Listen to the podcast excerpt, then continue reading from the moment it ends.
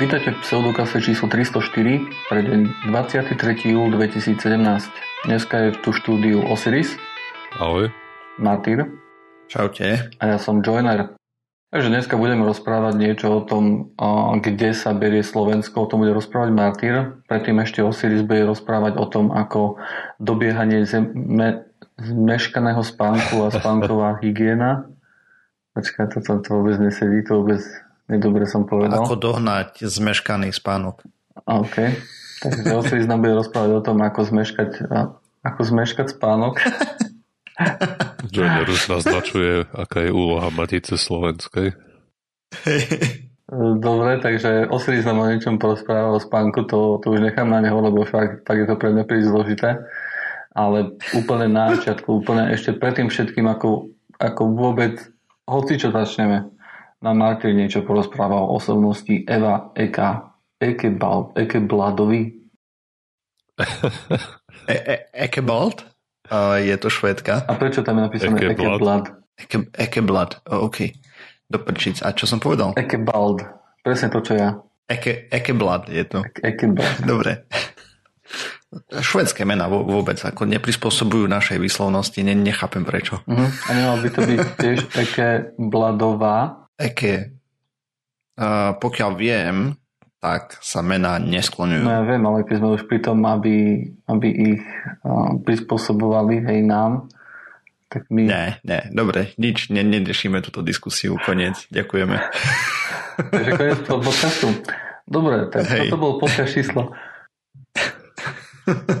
no dobre, poďme si porozprávať o tejto tetuške, vedkyni, takže, alebo teda ani nie tak veľmi vedkyni, e, u, uvidíme. Narodila sa 10. júla 1724, umrela 15. maja 1768. Jej otec bol štátnik a mama bola ameri- amatérská politička, čo neviem, čo presne znamenalo v tej dobe, ale dajme tomu, tak to bolo na Wiki. Vydala sa v 1740 a mala 16 rokov vtedy. A to bola bežná prax v tej dobe, takže netreba sa veľmi diviť a mala 7 detí. Na tú dobu e, na počudovanie iba jedno z nich zomrelo vo veku dvoch mesiacov a druhé vo veku 27 rokov, keď som si to dobre poznačil. Zbytok sa dožil cez 60, niektoré až 70-80 rokov, takže ako celkom šťastie. takže ona má veľmi krátku vedeckú činnosť, a, avšak veľmi významnú na tú dobu, preto sa ju tu dal, hej.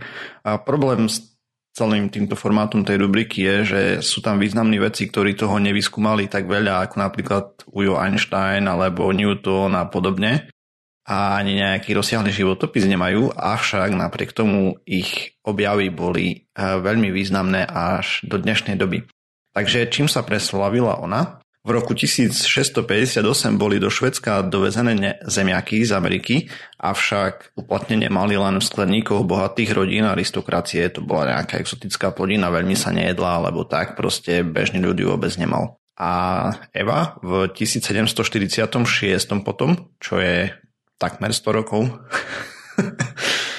neskôr napísala do Kráľovskej švedskej akadémie vied, o svojom objave, ako sa zo zemiakov dá spraviť alkohol a múka. To bol obrovský pokrok v tej dobe, lebo sa uvoľnila pšenica raz a jačmeň na výrobu chleba a alkohol sa začal vyrábať zo zemiakov. Aspoň vieme, kde mali priority. no. Tak zase dnes by to asi nedopadlo inak. Asi nie. Táto jej práca premenila vtedy vlastne zemiaky v jednu z hlavných potravín a zo základných potravín v krajine. Dovtedy to bola fakt exotická, exotické čudo. A tým pádom výrazne zniži, znižila počet hladomorov a taktiež sa zvýšil kalorický príjem dedinčanov alebo tých ľudí, ktorí nežili proste bohačie čo bolo veľmi prospešné pre krajinu. Práve kvôli tomuto som o, ňom, o nej chcel porozprávať. Nehovoriac o tom, že tie lacné alkoholy, ktoré máme v obchodoch a tak ďalej, sa tiež robia zo zemiakového škrobu, takže jej vďačia napríklad aj slovenskí alkoholici. OK. Uh, mimo iného ešte objavila spôsob bielenia bavlny a priadze za použitím mydla a taktiež nahradila nebezpečné prísady v kozmetike zemiakovou múkou. Hej, v tej dobe tá kozmetika bola nejaká všelijaká a tie nebezpečné prísady tam boli cez nejaké ťažké kovy a podobné nezmysly. A taktiež údajne propagovala používanie kvetov ako ozdobu vlasov, to len tak na okraj. V roku 1748 bola prvou ženou zvolenou do Kráľovskej švedskej akadémie vied. To je asi tak všetko, čo sa o nej dá povedať. Napriek tomu veľmi významná osobnosť zachránila strašne veľa životov, pravdepodobne a nielen v Švédsku. Takže tak, Eva Ekblad. Meno, ktoré by každý pijak mal poznať, hej? hej no, asi hej. Začali sme tebou Osiris, ty ju musíš poznať. Potom ty svojim kumpánom v krčme musíš reklamovať a... Človek si sem tam na raňajky dá sedmičku vodky, hneď je alkoholik. No. OK.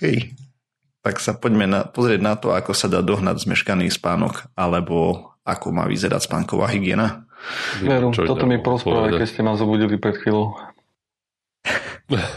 No, ale, no. Okay, takže o tej spánkovej hygiene som zistil, že už som okrajovo rozprával v pseudokaste číslo 111 od určitého nedávneho incidentu si to radšej dám vyhľadávať predtým, než nejakú tému si vezmem.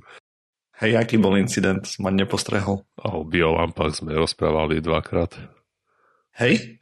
OK. A, a najväčšia haluška bola o tom, že o tom rozprával Osiris. A ty keď si o tom rozprával, tak Osiris počuť ho v pozadí, ako hovorí, že ja som o tom ešte nikdy nepočul predtým, ako sa táto téma začala. Aj. bol medzi tým koľko, nejaké, nejaké zo 4 roky nebol medzi tým medzera. Myslím, a ja že nejakých to... 200 dielov tam bolo. Mm, OK. Rozdiel bol v tom, že my sme to tam nevolali biolampy, hej, ale my sme rozprávali vlastne o svetelnej terapii alebo tak, hej, skôr celkovo. Mm-hmm. OK, za to som to nenašiel. Tak mm-hmm. jednoducho, ja som hľadal biolampy u nás, hej, a proste Aj nebolo, tak mne sa marilo, že sme o tom rozprávali, akože to poznám, ale pod iným názvom, len som nevedel teraz vie, že či z angličtiny nejak inak to nepoznám. Ja som o tom počul v nejakom podcaste alebo čítal. Hej no. no to je jedno. A nedlho to no, vieš, proste... ako bude vyzerať. Niekto si zoberie evolučnú teóriu, že to sme ešte asi nemali. Aj, Ty v pozadí povieš, že to, o tom som ešte nepočul. Aj. to je iba teória, čo to tu ťaháš. A... Hej no. No každopádne som si ten, ten segment vypočul a zistil som, že som to tam spánkovej hygiene venoval len tak trochu. A vlastne k celému som sa k tomu dostal tak, že čo mám robiť, keď nenaspím dostatok cez týždeň, hej, že napríklad ten alkohol popíjam do 3 hodiny ráno a potom Vieš, mi chýba ten spánok. Mm-hmm. Hej, čo, čo s tým? By si, by si nemal do 3 ráno, ale od 3 rána, vieš. Dalo by sa aj... do postele. Ako dalo by sa potiahnuť aj do 4. 5. hej, ale zase potom, potom nestihnem ráno stať do krčmy. Takže Chápem. trochu to tam koliduje. Hej. My tu máme krčmu, ktorá otvára už o, o 8 ráno. Aj, aj v Brne máme kopu non-stopov. A v Košiciach zase tam na Palackého, keď som nastupoval ešte, tak tam je ten stánok, kde stále ráno, jak som išiel do roboty o 6.30 alebo 6.40, už tam stali robotníci v jednej ruke pivko, v druhej tá vodka v kelímku. Hej no, jogurtíky. Hej, jogurtíky. som im stále dával benefit of doubt, že určite sa vracajú z nočnej, asi dávajú len šláftruň, že to nie je pred robotou. A no, samozrejme to ma priviedlo k tomu, že aké sú tie správne návyky, ktoré by sme mali mať, čo sa týka spánku. A aby sme sa teda dostatočne vyspali, tak myslím, že v nejakom podcaste sme si hovorili o tom, že dospelý človek by mal naspať takých 7 až 9 hodín vo väčšine prípadov je pravdepodobné, mm. že kto spí menej, tak to je špatne, aj keď spíš viacej, tak to by si už asi nemal. Sú ale štúdie, kde sa ukazovalo, že aj 6 hodín je v pohode pre niektorých. Je to vo všeobecnosti, ale samozrejme sú tam nejaký, nejaké výnimky. Určite mm-hmm. jednotlivci, ktorí tu nebudú spadať. Hej. No a, ale nie, nie každému vieme, že sa to darí, hej, lebo treba do polnoci buď bojovať proti zlu v počítačovej hre alebo pozerať na Netflixe tú hru o fotelky alebo čo tu mladí pozerajú a potom sa ráno stáva do roboty a, a človek proste naspí len tých, dajme tomu 6 hodín, aj keď bez budíku by spal povedzme tých 8. No a keď to urobíš 5 krát za týždeň, krát 2 hodiny deficitu, tak ti vyjde, že keď príde víkend, tak máš takmer 10 hodín skills, hej, ktorý by si teoreticky mal dohnať. Ale samozrejme sa, no, je dosť pravdepodobné, že sa ti to nepodarí, lebo v piatok večer ešte ostaneš dlhšie hore. Sice v sobotu povedzme, že naspíš trochu viac, ale zase večer ideš do pohostinstva, zase sa nevyspíš dobre a v nedelu potom už môžeš mať nerv z toho, že ráno skoro vstávaš, tak aj keď si skôr láhneš, tak sa ti napríklad nepodarí ani zaspať, pretože si navyknutý, že chodíš spať okolo polnoci, jednej, druhej aj keď si ľahneš o 10, tak hodinu, dve sa môže človek len prehadzovať v posteli a, a nepomôže si.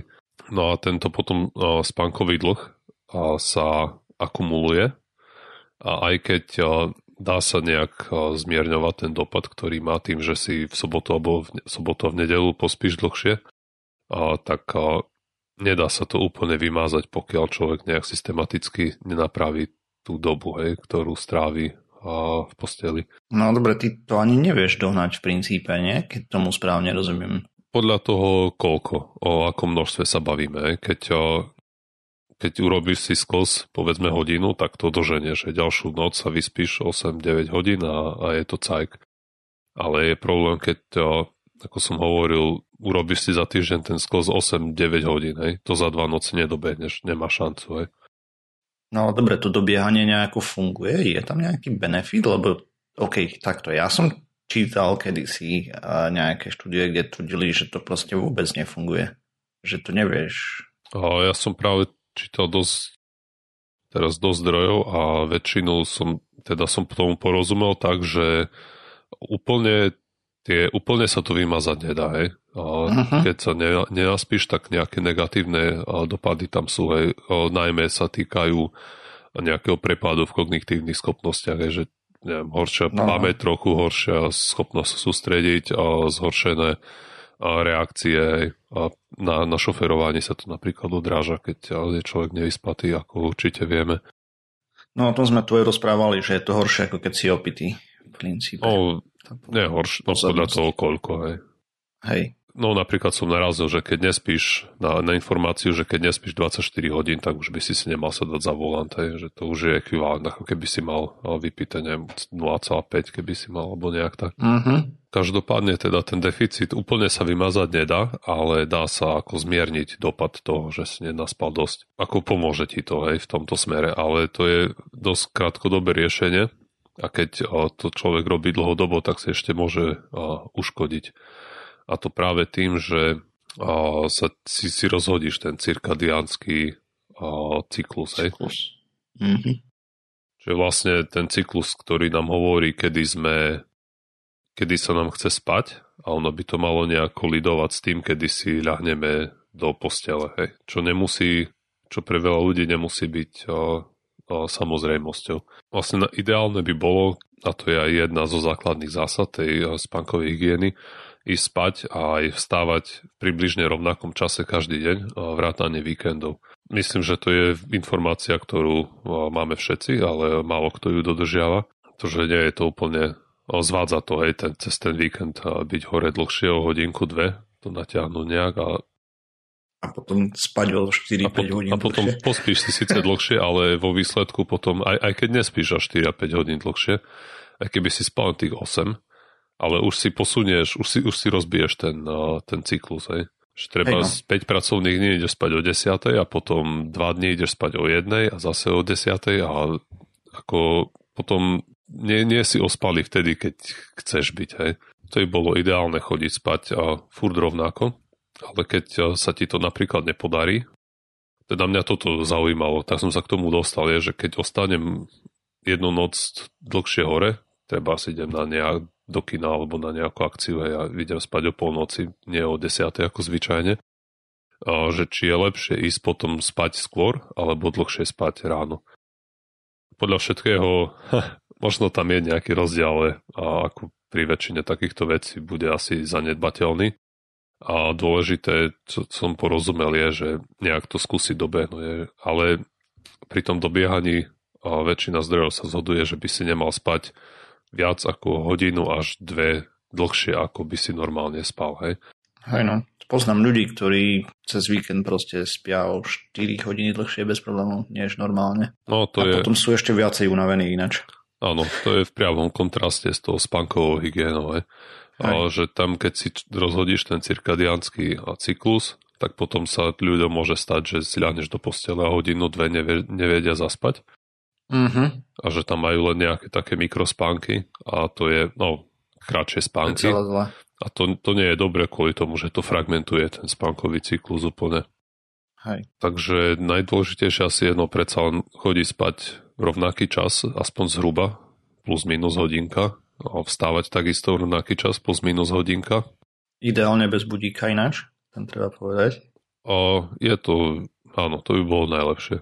Ako to docieliť, aj kto má rozhodený ten cyklus už teraz, že má tam takéto veľké rozostupy v tom, kedy chodí spať, a tak nedá sa to urobiť, ako by to ľudí lákalo zo dňa na deň, aj že od zajtra idem spať o 3 hodiny skôr ako zvyčajne. to k ničomu nevedie, len k tomu, že sa ten človek bude prehádzovať v tej posteli a je odporúčané ten čas posúvať len o 15 minút a proste posunúť o 15 minút, teraz 3-4 noci chodiť spať treba zo 15 minút skôr, potom opäť o 15 minút a pomaličky postupne sa dopracovať na, tú, na ten požadovaný čas.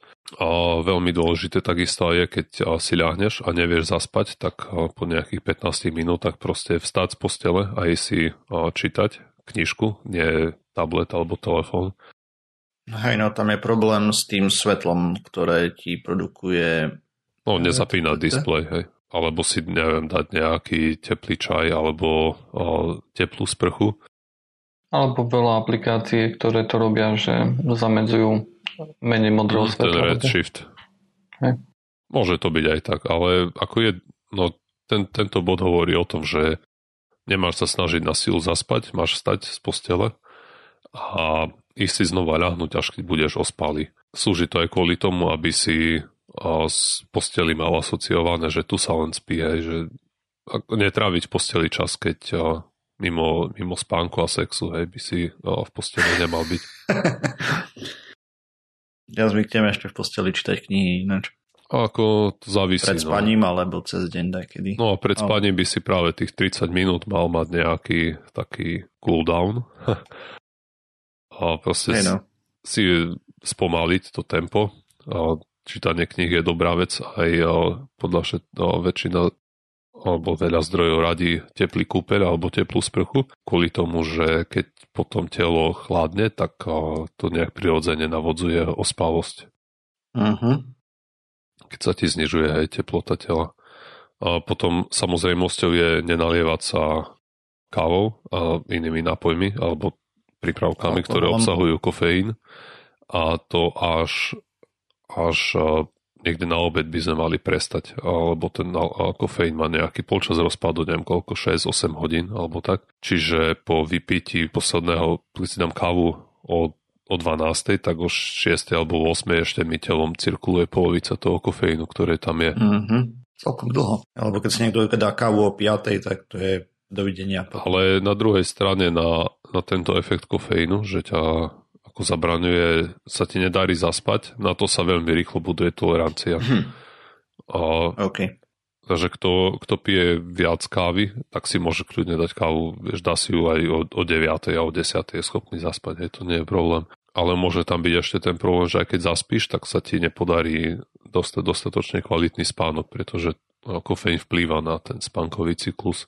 Takže jeden, ak, ak človek má nejaké problémy so spánkom, tak by podľa mňa mal kofeín vyradiť úplne. A to, a to až na nie, niekoľko týždňov, aj, aby bolo vidno ten efekt. Potom samozrejme ten alkohol. Ten alkohol nám síce pomôže zaspať, ale a ten spánok nie je ani zďaleka taký kvalitný, ako keď spíme normálne kvôli tomu, že alkohol tam nejak sa, sa babre do toho cyklu, cyklu a nedarí sa nám dosiahnuť ten hlboký spánok na dostatočne dlhú dobu, aby sme boli oddychnutí potom na druhý deň. Ďalšie odporúčanie je cvičiť alebo proste robiť nejaký pohyb. Stačí možno chôdza nejaká reskejšia. Hm, pred spaním? Nie pred spaním, počas dňa. A tesne pred spaním a by si nemal samozrejme cvičiť, aby si sa nenaštartoval veľmi. Mm. Ale to je zase tiež individuálne. Niekto, niekto asi zaspí aj tak, niekto nie. Ja zvyknem občas predtým, než si ľahnem spať, spraviť zo pár zhybov na hrazde. O, tak toto je nič, je zo pár zhybov. To... Hej, no. Ja, to je nič, pre je to obrovský problém. OK. Dobre vedieť. No a potom klasika vyhodiť zo spálne televízor hej, alebo takéto veci, čo tam človek pozerá. Kto, kto by to tam dával pre pána? Neviem. Chlapík, od ktorého som kúpil byt, tak mal spálne televízor. Mm. Hej. Tá. Ľudia sú všelijakí. Ja by som tiež a, pôvodem si dal televízor do spálne. Keď nemáš problém so spánkom, tak je to jedno. Hej. Uh-huh. Potom ešte, keď človeka budí že má, alebo no samozrejme treba mať tmu v spálni, ak sa to nedá tak uh, zariadiť, tak potom sú tie, tie masky na oči, tie čierne. A to mi strašne vadí ináč. No, no myslím, že by si, si na to zvykol časom. Hm? Asi preferencia, no. Akože keby som nemohol zaspať kvôli tomu, že je svetlo, tak by som si na tú masku zvykol. No tak to hej. Aspoň takto vnímam, že viac by, radšej by som prežil to nepohodlie masky na ksichte, ako a ako Reflektor. kvôli svetlu. Hej. Hej, no. Potom ďalšia, samozrejme hluk, tak tam pomôžu aj štuple do uši, na to sa dá tiež zvyknúť. Alebo niečo, čo robí nejaký zvuk v pozadí, treba z ventilátor, alebo, alebo nie, niečo takéto. Tichý, monotónny zvuk, podľa možností. No, sú, sú rôzne tie o, zariadenia, alebo si môžeš pustiť nejaký dážď, alebo čo, hej, z, z reprákov niečo, čo ako prelušiť tie rušivé zvuky. Toto, to, no myslím, že viac menej som to preletel všetko. OK, mňa zaujíma potom ešte, či si tam našiel niečo aj o vstávaní tým pádom. A ako to myslíš? Tiež nejaké pravidlá. Že vstať iba ľavou nohou napred? Hej, hej, také.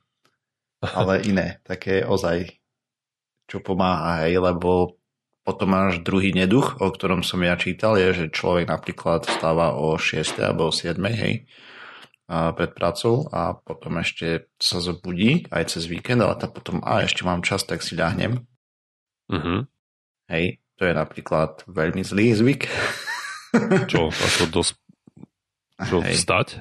O 7. Nie, ako ľahnúť si ďalej, hej, už keď sa raz zobudíš, mal by si normálne, pokiaľ si odpočinutý, že to cítiš, tak vstať. Keď si stále ešte ocapený alebo podobne, že máš problémy so stávaním, rozvie, otvo- vytiahnuť žalúzie alebo roztiahnuť lety, alebo čo má človek, proste denné svetlo a tak ďalej, čím sa ti začnú produkovať hormóny na to, aby si sa prebral.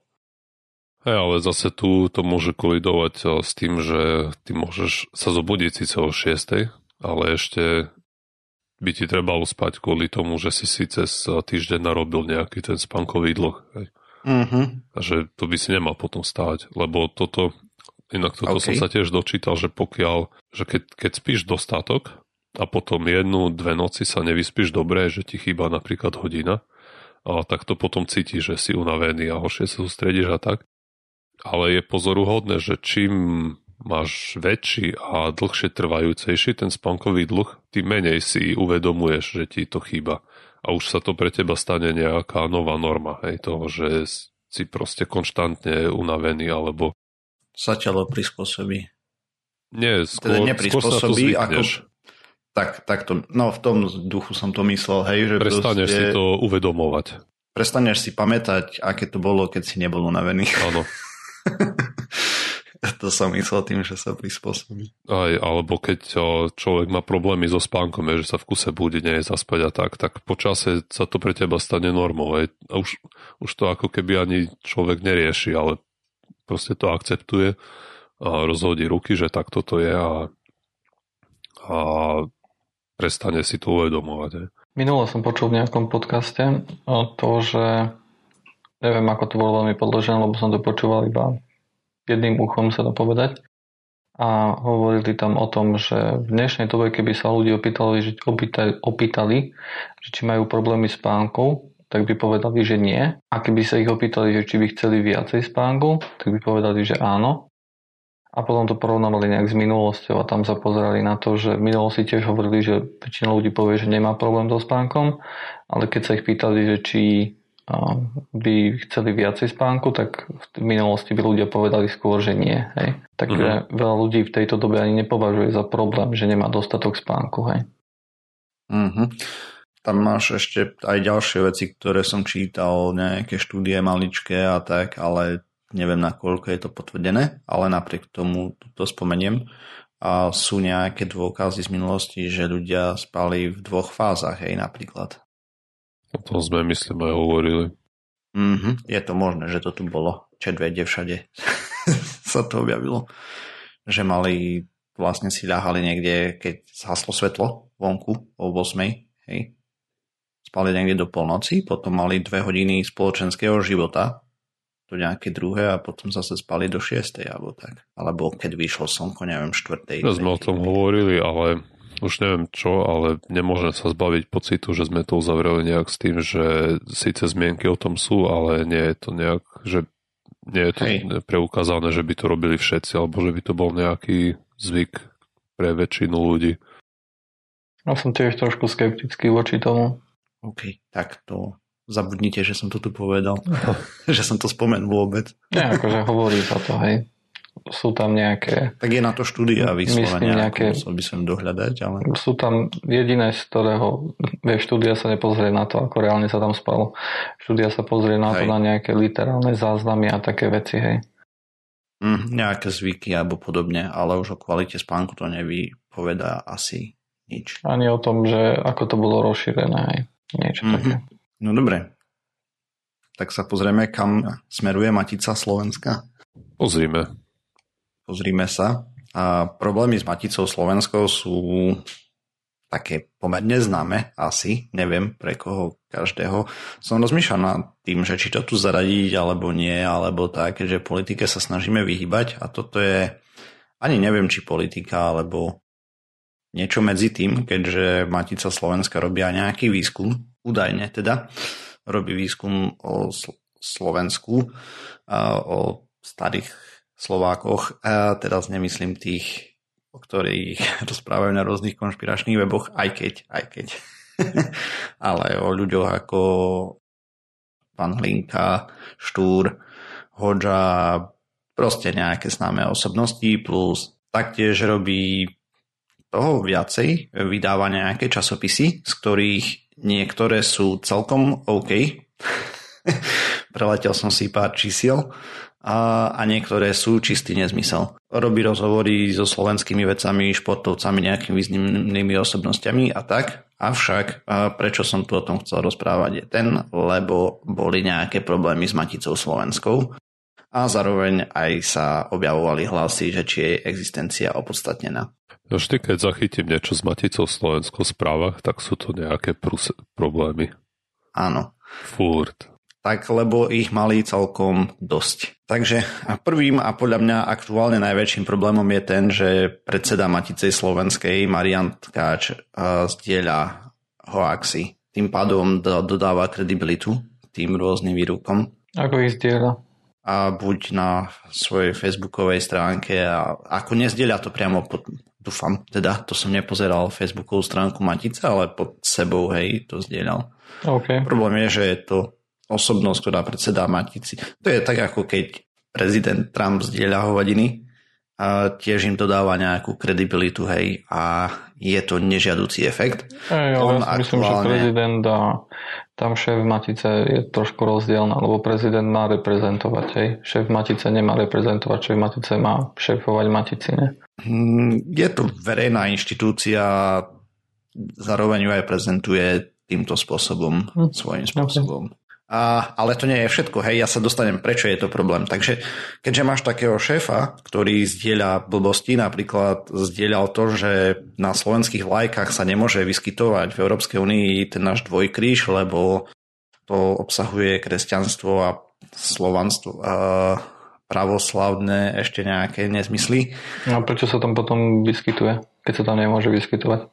Lebo to bol hoax. On tvrdí, že sa tam nevyskytuje, ale je to hoax, vieš. Proste si pozrieš hodzakú, hodzakú fotku z týchto našich reprezentačných miest Európskej únie a tak ďalej, je tam slovenská vlajka normálne s dvojkrížom, hej. Ah, bože. Ako, to neexistuje, proste je to blbosť, čo nás dielal. Plus uh, vety ako uh, chazary a čo je ináč označenie pre Židov. a manipulujú so svetom, ne, nepriatelia škodia nám a tak ďalej, neexistujúci. Ako to vyzerá na jeho Facebooku? Ty vieš? Píšu mu tam, že je somár? A nebol som pozerať úplne popravde zase. Až tak ma to nezaujímalo. Asi si ho pridám medzi kamarátov. Vidíme ako dlho. Či ma vôbec zaprúvne a... No a prečo o, tom, pre, prečo o tom rozprávam je, lebo Matica Slovenska produkuje nejaké periodika, hej. A jednom z tých periodik je historický zborník. Ročenka sa napríklad volá Slovakistika a podobne. Proste je to štúdia o... Ako Slovak svastika? Slovakistika. Je to štúdia slovenských nejakých historických vecí a podobne.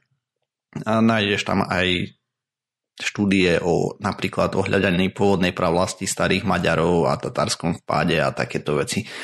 Ja som videl len obsah, takže neviem zhodnotiť kvalitu tej štúdie a tak ďalej, ale toto je, dajme tomu, že v poriadku, hej neviem. Avšak čo nie je v poriadku je napríklad jedno periodikum, ktoré vydáva, čo sú Slovenské národné noviny, kde sú doslova hoaxy, retorika v štýle česká, slovenská kaviareň a podobné zabavky. Citácie v štýle, že prezident Kiška je americký zapredanec.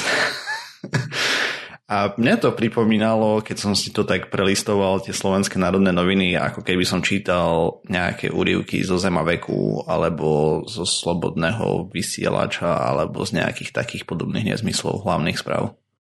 Z čo je to financované? No, z našich daní a z nejakých príspevkov.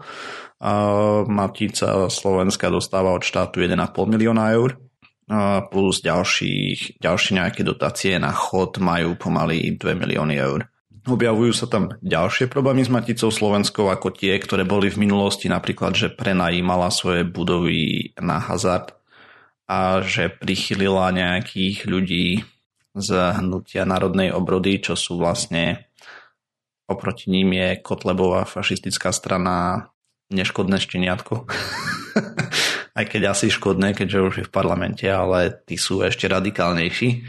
Cez to, že sa tlačili podno časopisy v Matici Slovenskej. What the hell? Až po škandály typu počkaj, tu mám poznámku, že zmizlo z Matici Slovenskej nejaké zlato a boli poškodené umelecké obrazy. Ako neboli poškodené ona spravuje národný poklad, hej. V národnom poklade sú mimo iného nejaké maľby a podobne tie obrazy. Trošku boli zanedbané, nepoškodili ich tak, že by sa to nedalo ešte zreštaurovať, alebo tak, ale už tam bol, je to proste vidieť, že to bolo poškodené trochu. Že nebolo to až v takom štádiu, ako keď Mr. Bean vo filme opravoval obraz. Hej, nie, nie, nie, nie, až tak nie našťastie. A čo je ešte väčší problém avšak, to sa prehrmelo médiami, je, že z tej zbierky vlastne Slovenského národného pokladu nejaké zlato zmizlo z evidencie. Keď no, otvorili no, To je jedno, tam nemalo zmiznúť nič, hej. A, ale zmizlo pre... ho dosť veľa, ne? Ja si už presné číslo nepamätám, ale Nebolo to, že sa im strátil jeden prstienok? Hej, presné číslo som ani popravde nenašiel úplne. Sa tu zametie pod koberec. no, prečo som o tom začal rozprávať je hlavne ten problém, že keď máš vedenie, ktoré doslova zdieľa nezmysly, zároveň podporuje takéto tvrdenia v, od svojich podriadených, hej, a prechováva náklonnosť k nejakým extremistickým pohľadom na svet a obdivu k putinovské, putinovskému Rusku aktuálne, ktoré je veľmi blízko diktatúre a tak ďalej, tak potom začína byť prínos takejto organizácie minimálne otázny hej pre Slovensko. Na druhej strane tá myšlienka je dobrá, hej, združovať Slovákov v zahraničí, no dobrá. A uhol pohľadu, ale dajme tomu, že hej, pozdvihovať alebo poukazovať na to, že máme úspešných vedcov, nejakých úspešné osobnosti, či už športovcov, spisovateľov, umelcov a tak ďalej. Keď ja šport proste nechápem, hej, ale je kopec ľudí, ktorí tomu fandia a nejak sa v tom vidia, ale na druhej strane máme potom problém s tým, že sa tam objavujú hoaxy, retorika v štýle konšpiračných médií a podobne. A to je problém veľký, obzvlášť v štátnej inštitúcii, ktorá by mala mať nejakú vážnosť. Ale zase ani náš parlament nemá vážnosť, tak neviem, o čom tu rozprávam. Som teraz pozeral, či sa mi nepodarí nájsť hodnotu toho zlata, čo zmizlo ale nejak to tu nevidím, lenže zmizlo, no, sa uvádza, že zmizlo niekoľko desiatok zlatých predmetov. Hej. Ale je ešte ešte je zaujímavé, že bla bla bla. A národný poklad je už roky kontroverznou témou a stále sú okolo neho spory. Okrem kovej časti a obrazov ľudia prispeli na poklad tiež finančnou hotovosťou. Tá sa investovala s vidinou vysokého zhodnotenia do podielového družstva Slovenské investície, ktoré skrachovalo. Hej, áno. Podľa Matice vinou nadácie Matice národ prišiel o 26 miliónov korún, teda okolo 870 tisíc eur. Hej, o tu som tiež čítal. To je citát priamo z článku z, článku z Matica SK. Áno. E, proste je tam viacej problémov. E, napríklad s tým zlatom a podobne, to je na orgánoch činných v trestnom konaní asi na posúdení, hej? Určite. Ale no neviem, čo k tomu povedať. Je to také všelijaké, tak toto poviem. Na jednej strane by tam nejaký prínos mohol byť, na druhej so súčasným vedením a retorikou je to skôr na škodu, než na užitok. Tak zase kto vie, lebo ako som hovoril, hej, aj ty si tu spomínal iba tie negatíva, ale než, do správ sa asi nedostane tak často, čo a, tie prínosy, ktoré možno majú. Tak ja som pozeral, ich prínosy sú v tom, že proste organizujú rôzne vzdelávacie posedenia, dajme tomu, alebo konferencie a udržiavajú v kontakte zahraničných Slovákov, vedcov. Myslím, že, že keď vydáš knihu alebo niečo také, tak tiež mám, máš poslať jednu kópiu alebo niečo také, nie? To tiež oni spravujú. Mm, majú knižnicu nejakú, ale presne ti neviem povedať. To Takže je to, není to na našom zvážení, ako by to malo vyzerať s Maticou ďalej, ale môj osobný názor je, že vedenie by trebalo vymeniť kompletne. Možno je už senilné alebo niečo, čo vie. Dobre, poďme radšej na fakt a fikciu. Verím, že poďme. A táto fakt a fikcia bude taká istá, ako už raz bola. A to je, že budeme sa snažiť vyriešiť nejaký problém a tentokrát si zoberieme... Už bolo viackrát. Áno, áno, OK. Ale minule sme rozoberali to, že právo človeka umrieť, hej. A tú no. otázku sme kompletne vyriešili. A dneska sa pozrieme na slobodu slova alebo slobodu prejavu. Takže v poslednom čase trošku na to myslím. Musím povedať, priznať, že nie som v tom veľmi zbehlý v tej, argu, v tej argumentácii preto a proti tomu možno sa aj poslucháči všimli a možno aj Osiris, keď v minulosti, myslím, že to bolo pár podcastov dozadu, to bolo, keď som hovoril, že za niektoré názory jednoducho, alebo za ich prejav by som normálne, že ho pustil do väzenia. Mm-hmm. A prečo si myslíš, Osiris, že by to bolo zlé? O, nie, no určite sú prípady, o, ktorých ako nemôžeš si povedať, čo chceš. Aj to sloboda slova neznamená veľmi. A ako môžeš si povedať, čo môžeš. chceš, ale za niektoré veci, ktoré povieš, proste budú následky. Aj. A ako spoločnosť sme sa niekde, niekedy v minulosti sa bystri ľudia zišli a vymedzili niektoré prípady, na ktoré sa tá úplná sloboda slova nevzťahuje. Hej. A, nemôž, a sú veci, ktoré keď hovoríš, tak sú normálne trestné. Trestné, hej. No ale ja sa nechcem ani tak baviť o tom, že čo je trestné a čo nie, lebo mne je jasné, že, že nejaké zákony tu máme, ale o tom, ako by to malo byť, hej, nejak Ja si myslím, že je to správne, že niektoré veci mali by byť trestné. Mhm. Asi také myslíš, že navádzanie k násiliu, alebo také, hej? Áno, áno, no tie, ktoré sú dnes viac menej asi. Mhm.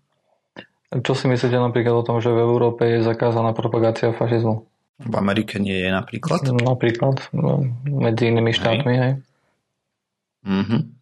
A v Európe je zakázaná pravdepodobne z historickej skúsenosti. Pravdepodobne. Myslíš? Myslím, myslím, že je to kvôli tomu. prvá stopa, Sherlock. Hej, hej. A je to vec, ktorá je trošku kontroverzná. Ja som mal v svojej doby o tom diskusiu s Marekom, on tu párkrát bol, on študuje tieto veci, presne si už nepamätám, aký z toho bol výstup. Ale sú proste pre aj proti na to názory a pre je vlastne to, že tým dáš nejaký priestor, oni sa vykričia a ľudia mávnu rukou proti je, že ľudia nemávnu rukou a začnú to nasledovať asi. Ale zase z nich nerobíš martírov svojím spôsobom, hej, lebo tam potom kričia, že, sa ne, že im porušuje slobodu slova a podobne. Čo je pravda?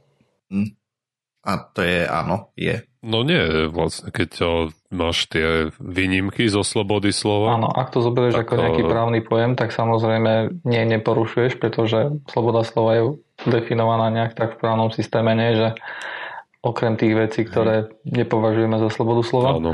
Ale väčšinou, keď povieš slobodu slova, tak ľudia si naozaj predstavujú to, že máš um, možnosť predstavovať nejaký názor, hej. Bez toho, aby si bol... to ale oni si už obhajujú slobodu slova aj, že ja neviem, my máme podcast a teraz si tu nepozveme nejakého nácka, ktorý nám tu bude hajlovať alebo podobne. Ja by som ho pozval. Alebo hej, ja nie. Ako, alebo napríklad Ale to, Tá- už je, to je zase trochu iná vec. Hej, ja viem, len sa snažím vysvetliť ten rozdiel, hej, ako to niektorí ľudia vnímajú. Proste, že ty máš, dajme tomu Facebookovú skupinu, kde máš pár stovák, tisíc členov a teraz ti tam príde nejaký troll a, a začne tam, ja neviem, popierať holokaust alebo dačo a ty ho banneš, tak to si neobmedzili mu slobodu slova, len si mu proste ukázal dvere, že chod do To, prdele. nie, toto je trochu iný prípad, lebo tí, oni si myslia, že im porušuje slobodu slova, ale to neznamená, že by mali mať všetky kanály otvorené aj na svoju ventiláciu. No. Ale to, čo vraví Joiner, to je trochu zase iné, lebo on sa môže postaviť na bedničku od paradajok na námestí a vykladať, že Hitler bol super. Hej. To Hej, za toho zavru síce, ale... áno, ale, ale to je iný prípad, ako keď mu nejaká televízia neposkytne priestor. Hej. Áno. A to je tiež aj ďalší error, čo robia, že si myslia, že keď máme si nejakú slobodu slova, tak všetci musia, alebo im pos- proste sa musia vyjadrovať cez také kanály, cez aké si zmyslia. Čo je samozrejme blbosť. Hej. Veď Rusi tiež bľačali v, v UK, keď o, tá ruská televízia, alebo tam nejaká banka im povedala, že si nech si zoberú svoje peniaze do inej banky, tak tiež bol kvikot, že im potlačajú slobodu slova. A to je, to je tiež kravina, hej, samozrejme. Aj ten rozdiel je tam v tom, že čo, že čo, čo robí štát vlastne, čo robí nejaká súkromná spoločnosť. Hej. A v prípade slobody slova napríklad štát by ti nemal byť schopný zakázať nejakú slobodu prejavu, ale v, prípade, vieš, keď niečo povie zle o svojom šéfovi, tak ten šéf má plné právo ťa vyhodiť. Hej. Takisto, ak povieš niečo zlé na Facebooku, čo sa nehodí Facebooku, tak Facebook má plné právo ťa vyhodiť stadiaľ. Hej. Pretože, vieš, to je, to je súkromná vec, hej, ako keby. Je to ich Áno, pieskovisko. je to ich pieskovisko. Majú najväčšiu lopatku. Samozrejme sú nejaké argumenty za to, že tieto veci sú tak rozšírené, hej, ako napríklad Facebook, že, že to by sa tam tiež malo prejavovať, vieš, že je to že je to už ako keby také Aj také masové, alebo už, už to možno vnímajú ako verejnoprávne pomaly. áno, áno, také, také ako námestie, hej, alebo niečo také, hej, kde môžeš ísť a Mhm. rozprávať, hej. A Ale zase nie, nie je to tak, že keď sa tam registruješ, tak tam odfajfkneš, že nebudeš písať, že Stalin je parádny. Samozrejme, samozrejme, to tam je, hej. Mne ide hlavne o to, že, že ja som sa opýtal Martyra, že, že čo si myslí o tom, že či by to malo byť alebo nemalo byť e, zakázané propagácia fašizmu a nedal mi jasnú odpoveď. Lebo neviem na to. Ja, akože jasné, ja, ja tiež nemám akože nejakú jasnú odpoveď, ale je to nejaký ukazovateľ toho, že sme schopní tolerovať uh, zákaz a obmedzenie slobody slova v prípade, že to propaguje nejaké, nejaké veci, s ktorými nesúhlasíme a ktoré môžu poškodiť, povedzme, že až, vieš, to tiež, to, je tam rozdiel, či hovoríš uh, pri slobode slova. Či hovoríš, že poďme zabiť tohto a tohto teraz hneď. A je tam rozdiel, či hovoríš o fašizme. Hej. A podľa mňa veľa tých vecí, ktoré sa píšu na Facebooku alebo ktoré sa propagujú ako nejaké hoaxy alebo nejaké také veci alebo nejaké názory aj proti očkovaniu, proti čomu majú podobný efekt. Hej. Nenabádajú ťa ku mhm. okamžitej akcii, ale dlhodobo majú negatívny dopad. Hej.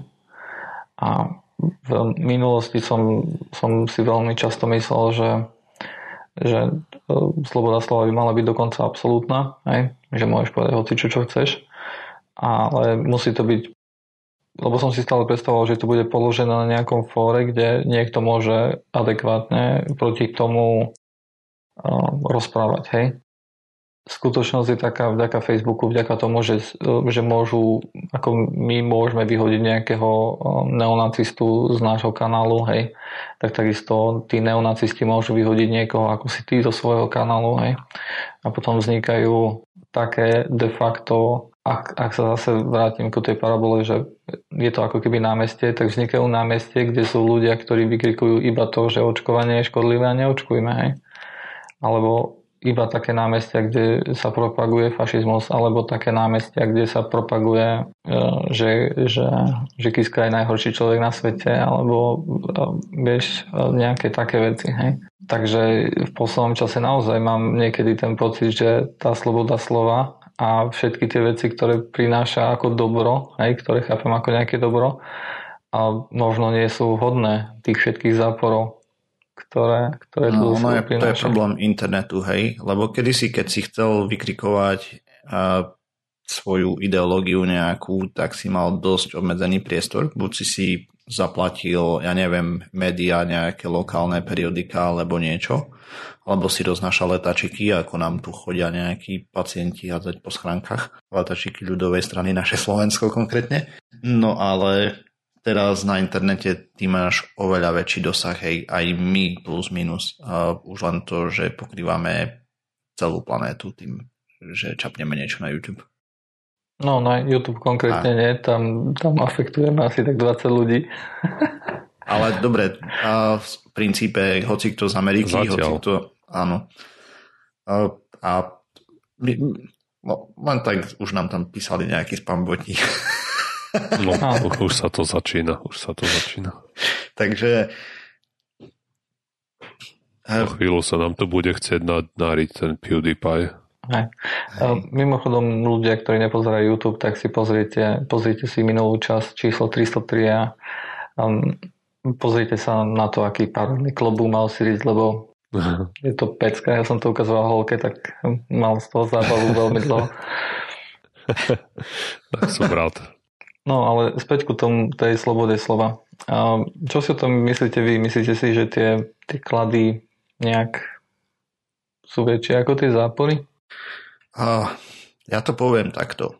Sloboda slova je vymyslená od toho, aby si mohol beztrestne kritizovať svoju vládu. Áno. Napríklad. Okay. Hej. Keď ju začneš škrtiť, a, a to je slippery slope, ale otázne je, kedy sa to zastaví potom. Myslím, môžeme pomedziť, že, povedať, že obmedzím len toto, toto, ale je to reálna šanca, preto si myslím, že by mala zostať, ako je aj s tými nevýhodami. Žiaľ, možno to oľutujeme časom, neviem, ale, ale to je asi jediný rozumný spôsob zatiaľ. Akože Nevidím lepší. Ten, ten pádny argument, ktorý tam stále ostáva, je to, že komu, komu dáš rozhodnúť o tom, že čo sa môže a čo sa nemôže rozprávať. Hej? Mm-hmm. To, to je myslím si, že ten problém, prečo niečo takéto tu urobiť je prakticky nerealistické, ale to nič nemení na veci, že vieš, niekedy aj veci, ktoré nechceš, ktoré vieš, že sa nedajú urobiť prakticky, tak by si chcel, aby Vieš, tu sa nebavíme o praktickosti, hej, lebo bez ohľadu na to, ku akému záveru my tu dospieme, tak nič sa ne, nezmení, hej. Pravdepodobne. Dobre.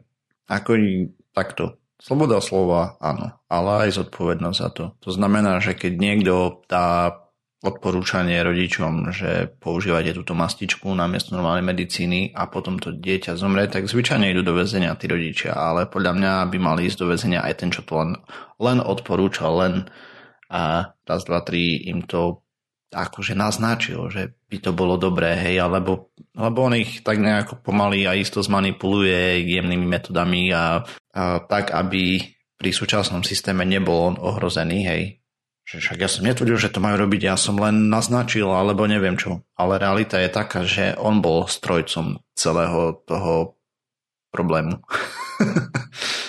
no neviem, lebo to by si musel samozrejme preukázať na dovšetku pochybnosť alebo na Hej, no nejakú no rozumnú pochybnosť.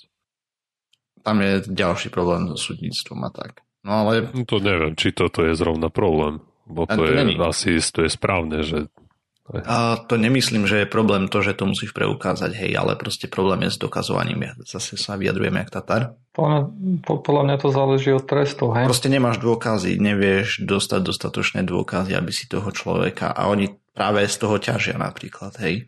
Nie, to znamená... Pozri sa, čo ak by bol trest iba taký, alebo vieš, ako chceš niekoho poslať do väzenia, tak chápem, že tá hranica nejakých dôkazov tam musí byť nejak vyššia, hej, musíš to viacej preukázať ale čo v prípade, že chceš, ja neviem, že trest bude to, že nemôže chodiť na, na Facebooky a tak ďalej, hej. Založia si alternatívne med- média. Nie, zakázať im vstup do nejakých verejných diskusí alebo niečo takého, hej, alebo čo by sa dalo charakterizovať ako do verejných diskusí. OK. Ja to poviem tak, že nemyslím si, že by trebalo obmedzovať slobodu slova zatiaľ a práve, že by sa to nemalo robiť. A je to jedna z mhm. základných jeden z základných pilierov slobodnej spoločnosti a bez neho sa to zrúti celé. OK, OK. Čo neznamená, že sa to nezrúti s ním, hej, ale... A čo v prípade, že niekto príde na o, nejaký koncert, kde je 10 tisíc ľudí a začne tam kričať, že horí, horí, mám bombu, to je v poriadku? Aj túto slobodu slova mu chce za... No ale on, on praktizuje svoju slobodu slova. Ty, ty tvrdíš, že tá by mala byť povolená v neobmedzenej miere. To znamená, že aj človek by mohol na koncerte hulákať, že má zo sebou bombu. Ale to už sa... Dobre. Mm, podľa mňa tam je problém v chápaní toho celého, hej, ktoré máme. Lebo ja som povedal, že by mala byť neobmedzená, avšak no. a za Mala niektoré... by byť neobmedzená, okrem niektorých prípadov, keby mala byť obmedzená, hej? Ona tak, tak ako nabadanie k vražde a vyhražanie sa smrťou a tak ďalej to sú všetko klasifikované trestné činy. Takisto je aj tá... A proste to už... To nie je sloboda slova, že ja ťa zabijem, tak alebo niečo, hej, a potom keď prídu policajti, tak však to bola moja sloboda slova. No nie, ty sa mu reálne vyhražal. To není sloboda slova. Asi, asi sa, ja to neviem vysvetliť poriadne. Proste je to no. dosť na filozofiu a tak, ja nie som veľmi filozof, no, ale neviem sa dopracovať k tomu, jak to myslím. Lebo buď máš tú ako tí, ako možno ako niektorí libertariáni hovoria, že my si máme mať neobmedzenú slobodu slova, čiže si môžeš hovoriť, čo chceš, kedy chceš, bez nejakých konsekvencií, alebo potom druhá možnosť samozrejme, že tá sloboda slova je obmedzená a sú prípady, keď nemôžeš si povedať, keď sú prípady, keď povieš niečo a za to potom nasleduje nejaké, nejaké tie, nejaká spätná väzba negatívna. Nejaké depresie. A podľa mňa tak toto je správne, že sú vymedzené tie, tie prípady, keď proste je to trestné to, čo povieš. Je podľa teba správne e, zakázanie propagácie fašizmu? No, ja si neviem pravdu povedať. Ale tu ako musím veriť tomu, že tí ľudia, ktorí tento zákon vymysleli, že nad tým špekulovali a zavolali si tam mudrejší ľudia, ako som ja a asi asi to je správne, to neviem, neviem toto posúdiť. Máš pocit, že pridanie ďalší? Ja, ja mám pocit, že je to správne. Ja by som, ako podľa mňa je to OK, je zakázať ten fašizmus, nacizmus. To je, Myslíš, že by mohli byť zakázané ďalšie veci? Podobne ako toto? Možno stal, stalinizmus a podobné tie, a, tieto smery, aj, ktoré, ktoré viedli k tomu, že vznikol nejaký režim, ktorý má na svedomí milióny životov, tak a, od, od tieto veci by sa to možno mohlo rozšíriť. Čo v prípade, že by to nebol režim? Ne, že by to bolo niečo, čo stálo veľa životov, ale nebol to žiadny režim konkrétne. Je to komplikované. Čo tak, Nie, na, na, čo tak antivax? na toto nie som do, dosť bystrý. Hej. A, no toto je samozrejme, o tom sme sa už tu viackrát bavili, že čo s tým, s antivax propagandou. Neviem, či by to niečomu pomohlo, že by o, sme to persekuovali. Asi skôr nie.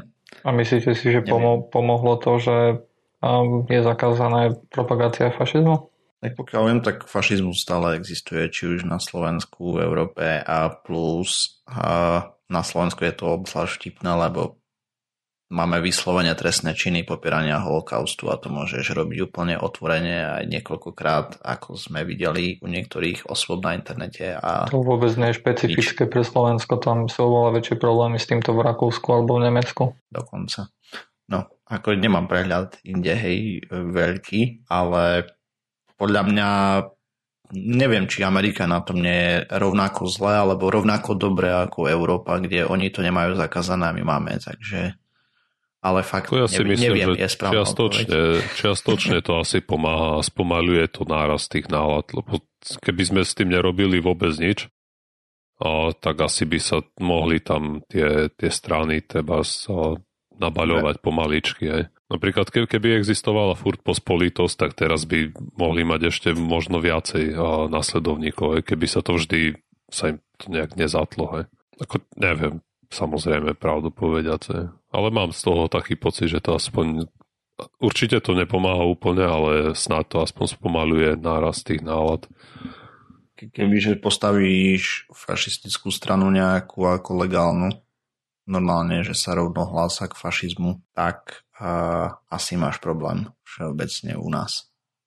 Lebo stále máš ľudí, ktorí... To je vlastne pozostatok z tých režimov, ktoré tu boli a podobne. A to nikdy úplne nevykapalo.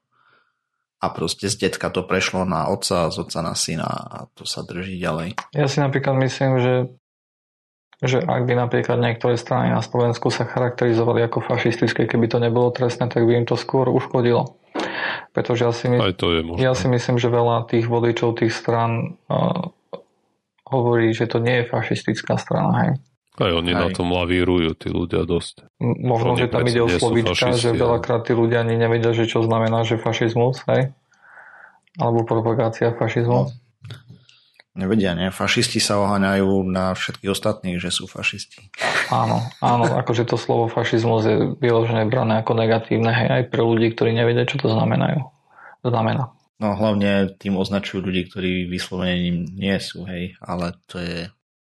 Že ale oni by nemuseli napísať, že je slovenská fašistická strana, ale stačilo by, že, že by mali program ako plne prevzatý, treba od Adolfa H. A, a, ale nespomenuli by tam ani raz ani fašizmus, ani nacizmus a už by sa našli ľudia, ktorí by vykladali, že nie, toto nie je fašizmus, kdeže Si vezmi, že Selena sa napríklad mala pracovné tábory a podobné zmysly pred týmito. Hej, akože už je tam návrh na rozpustenie, čo je ako samozrejme tá mašinéria toho funguje pomaly, hej, takže to už je dosť neskoro, nehovoriac o tom, že už majú nejakú záložnú stranu pripravenú, ale takéto pokusy, to je jedno, ty vieš manipulovať s ľuďmi, pokiaľ si ľudia ne, nezistia presne, o čo ide, tak smola. A sloboda slova by mala byť povolená, podľa mňa fašizmus by asi mal byť na podobnej úrovni, ako je v Amerike, to znamená, že nech si ho hlásajú, avšak eh, chcelo by to mať prispôsobené školstvo k tomu. A školstvo je strašne pozadu. A rozprávali sme tu o tom v tej štúdii na stredoškolákoch, ktorá dopadla doslova katastrofálne, takže neviem. Ja si napríklad myslím, že školstvo v tomto prípade vôbec nepomôže. Ja si myslím, že veľa väčší efekt majú veci ako je Instagram, nejaké sociálne siete, nejaké, nejaké okolie, hej, akože tých mladých ľudí. rodina, hej. Áno. Keď Hej, idú cez, cez víkend na oslavu a tam detko bucha po stole, jak bolo dobré za nejakých starých čias. Tak Neviem, ťažké je to s tou slobodou slova. Ja by som už neobmedzoval viacej, jak je, ale, ale neviem. Správna odpoveď je fakt, neviem, neviem, nie som na to odborník, vôbec nemám šajnu. To je tak ťažká téma. ako, tak myslím, že sa zhodneme, že sú prípady, keď tá sloboda slova by nemala byť, hej. Treba by si nemal mať slobodu slova v tom extrémnom prípade kričať, že máš pri sebe bombu hej, na štadióne. My teraz sa tu zhodneme, sú ľudia, ktorí tvrdia presne to, že by malo byť úplne neobmedzená, hej? Áno. To je podľa mňa zle. hej ale my teraz ako Mali by byť niektoré, hej, mali by byť podľa mňa nejaké prípady, keď mala byť obmedzená a potom už len treba zavolať veľmi modrých ľudí, ktorí by niekde nakreslili tú čeru v piesku, je, že odtiaľ potiaľ. A to ja nie som. Aj ja, ja, v tom, ja v tom tribunále nebudem, keď sa toto bude rozhodovať. ja im možno minerálku donesem, všetko. Alebo borovičku. Dobre, chalani, tak um, musím povedať, že som sklamaný, lebo nemám pocit, že táto otázka bola vyriešená. No nebola. Nemal som svoj múdry klobúk. Ani sa nechcem pýtať, čo máš dneska. Ja tým, že som vstal, tak som sa nestihol pripraviť tak, ako som chcel na nahrávanie videa. A tak možno na budúce. Dobre chalani, tak za toto sa obávam, že máte obaja 0 bodov. Tak čo už. Nie každý deň je nedeľa. A dnes je sobota dokonca, takže to je úplne celá zle. Ale zase tu vyjdeme v nedeľu. Hm. Tak to by si nám mohol dať 3 body. Lebo pre nás nahrávame je, teda keď vysielame, tak je naozaj každý deň nedela. No veď práve. Dobre chalani, tak tu bude už naozaj záver pseudokastu číslo 304. Dneska sme si predstavili Evu Ekebladovú, alebo Eva Ekablad, ktorá bola vlastne nejaká osobnosť, ktorú by mal poznať každý alkoholik.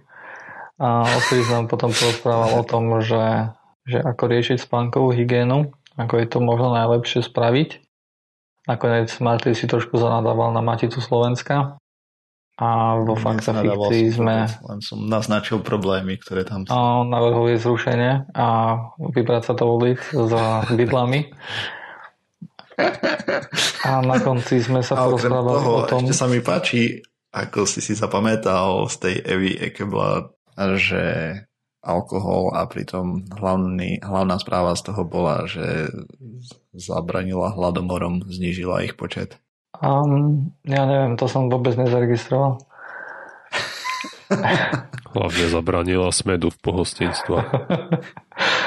a, a v opak fikcii a v poslednej rubrike sme sa rozprávali o tom, či by, či by Martyr mal právo vykrikovať o tom, aby sme išli s vidlami do ulic a proti Matici Slovenska, alebo či ja mám právo na to, aby som povedal, že e- Eva Ekablat bola dobrá kvôli tomu, že riešila, že vďaka nej viacej chlastať. Tak a to bude už naozaj koniec. Pseudokaz SK je podkaz o skepticizme, ako vám určite došlo pri počúvaní, aj keď dneska to bolo také trošku viacej o filozofii alebo nejakých slovenských e, záležitostiach. Nájdete nás na stránke www.pseudokaz.sk, na Facebooku, Google+, Twitter, kade tade nás nájdete úplne, že všade keď máte nejaké... Keď by... Nezabudne na YouTube. Samozrejme aj YouTube. Ak, ak vidíte niekde nejakde search poličko, napíšte tam pseudokaz a je dosť veľká pravdepodobnosť, že nech sa na hociakej stránke, tak pseudokaz sa tam objaví. Ak nie, tak nám dajte vedieť a my si tam skúsime nejak natlačiť. Dobre, to už na dneska naozaj všetko. Ďalšia časť vyjde 30. júla 2017. Čaute. Čau. Čau.